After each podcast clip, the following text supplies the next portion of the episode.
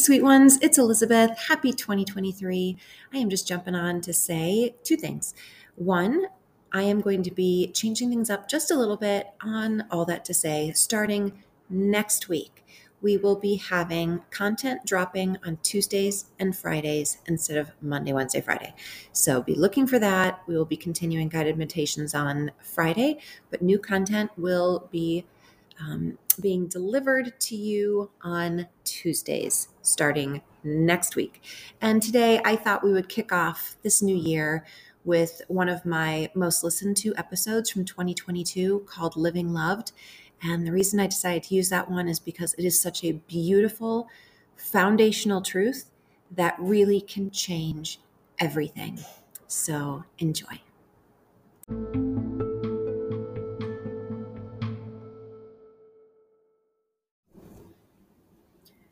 Hey, sweet ones. Welcome to the All That to Say podcast with me, your host, Elisabeth Klein. On this podcast, we talk about the hard stuff. A, because I've been through a lot of it. B, because most of you have too. And C, because I really believe that's where we can see God doing his thing. In today's episode, we're going to talk about what it means to live loved. Before we jump in, I feel like I'm going to need to have a segment each week where I clarify something from the previous episode. Last time I said that most of my pain has been relational, which is true, that I've been hurt a lot, which is also true. But let me also say that, first of all, I have hurt myself quite a bit. And secondly, I have hurt quite a lot of people myself, unfortunately. So it's not like I think I'm Miss Victim over here who has just been one sidedly hurt all her life. Woe is me. I've been hurt and I've done some hurting. Okay, now back to the show. okay, so let's talk about love, what it means to live loved. Listen, this has been a big issue for me for as long as I can remember. Childhood trauma set me up for doubting I was loved and a marriage ending in divorce hammered the final nail into the coffin of belief that I wasn't enough. Enough something, who knows what, to keep someone around to love me. I think as women, especially, we struggle to believe we're loved, to feel we're loved, to live as if we believe we're loved. I want you to picture something with me. I want you to picture your heart like a cup a heart shaped cup, if you can imagine that. Okay. I think as women, we can tend to think our heart cups are empty and it's our job to get them filled up. As children, we clang our heart cups trying to get our parents to love us, our teachers, our siblings. Then we start to grow up and we start clanging around our boyfriends or trying to get sports or activities or grades or friends to fill it up. And then we find ourselves full grown women and we're begging our husbands, our jobs, our bosses, our church communities, our hobbies, our children, our addictions to fill us up.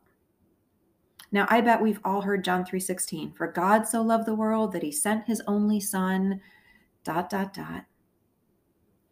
But I think I might love Romans 5 8 just a little bit more because it says, God showed his love for us in this while we were still sinners, Christ died for us.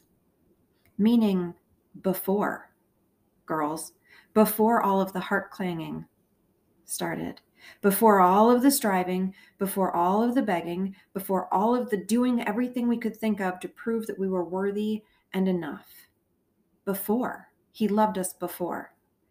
Which means we came into this world and we start every single day already completely loved by God with our heart cups already completely full to overflowing with the perfect love of God for us individually, just as we are. Which also means the clanging can stop because your heart cup is full. No more begging. No more proving. You can stop. Now, here's the thing it's a fact that you are already completely loved, but you may not feel like you are, and that is another story altogether.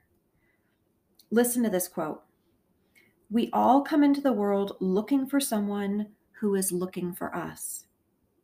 When I heard that the first time, I'm like, um, yes, completely. That utterly resonated with me. My entire life had been one big long looking for that quote unquote person out there in the world looking for me.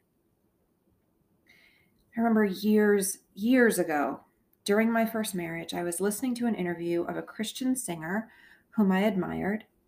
Someone asked her about her new marriage, and she said, without thinking, I am a well loved woman. I can remember to this day that I fell over on my couch sobbing. I mean, it was instinctual, it was guttural. I humanly knew I was not a well loved woman. And I felt that in my bones. And I think I also felt like human love was not necessarily the pinnacle of being loved, but I sure felt like it was the barometer of being loved. And I felt deep down that being and feeling loved was the goal of life. But then I read something, then it did more than just nudge my heart, it changed my heart on this concept. In the book Lifelong Marriage How to Have Lasting Intimacy, Friendship, and Purpose in Your Marriage by author Gary Thomas, he shared this concept, and I'm paraphrasing a little bit, but it's an excellent book. We believe our number one need as human beings is to be loved, he said because it is. God, in His Word and through His Son, tells us and shows us time and again that He loves us completely, perfectly, intimately, no matter what, forever and ever. So, technically, our number one need as human beings is met already. We come into the world loved. And therefore, we can stop looking for that someone to love us because we are already loved. Which means our actual number one need as human beings is to learn how to love God and others, as that is what we are told time and again in Scripture to spend our lives doing love God, love others, love, love, love do we understand what this means? Because if we were really to start to understand this, it could change everything. It's changing things for me. If you're single, it might change who you choose to marry, and it would hopefully change your perspective on marriage. If you're single or dating, let this view change what you're looking for how can this change who or what you're looking for? You do not have to beg for affection or affirmation or attention. You are already adored and validated and seen. So perhaps instead you could be asking yourself, whose life could I make better, easier, richer by my presence and my prayer and my service and my kindness and my words? And if you're married, it means that marriage is not about finding someone to love you for the rest of your life. We've gotten it so wrong. I got it so wrong. We're not told in scripture to go get loved, to find someone to love you, to go get affirmed for who you are. We are told to love, love, love. Marriage is really about availing ourselves to the process of learning how to love someone else, not getting ourselves loved. So if you are already married, let this view change how you see your spouse. How could this change your view of your spouse?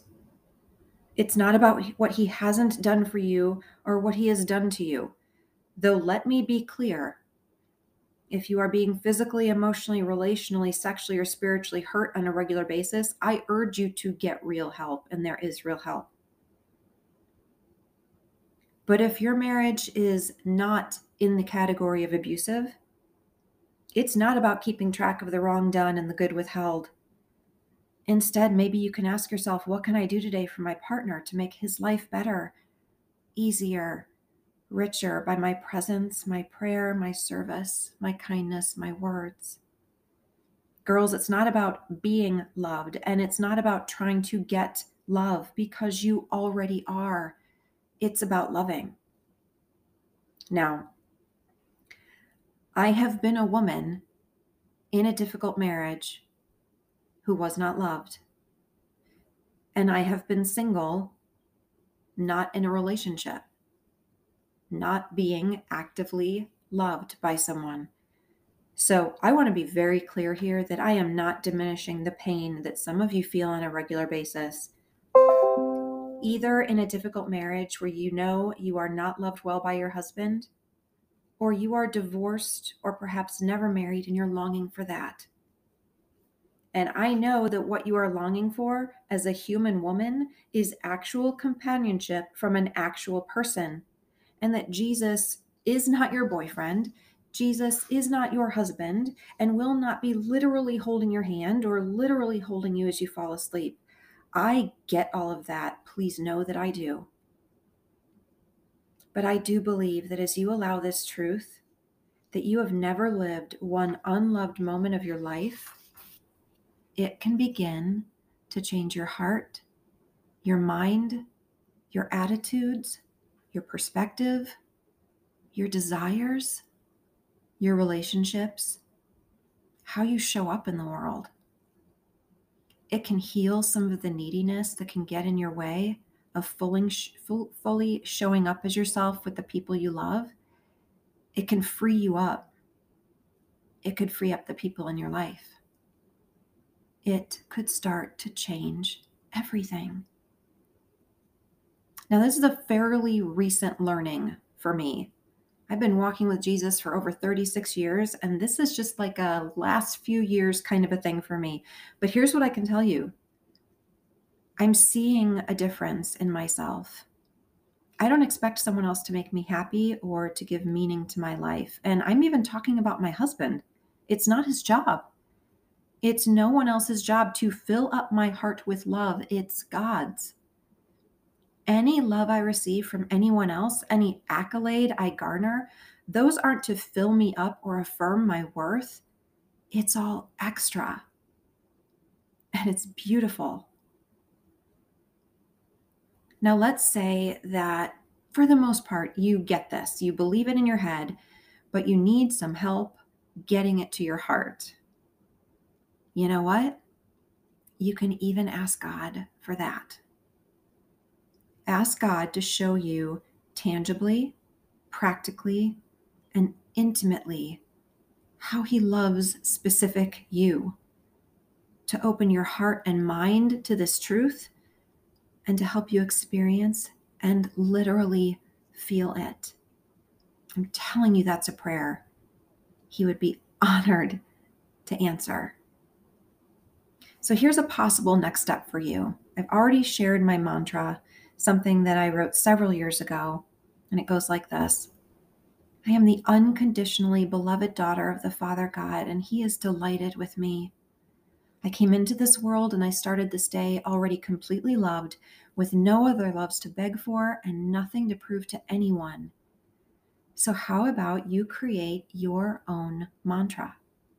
Something that reminds you that you are loved, that your heart cup is already full, that no one else needs to fill it.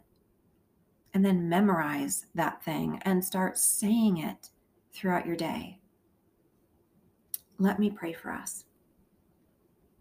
God, please help each one of us to understand to our core that you love us already, all the way through, no matter what, for the rest of our lives and into eternity. Help us receive and accept that love. Please let that love shape our choices and our actions and our words to others. Teach us to love you and others out of the love you have lavished upon us.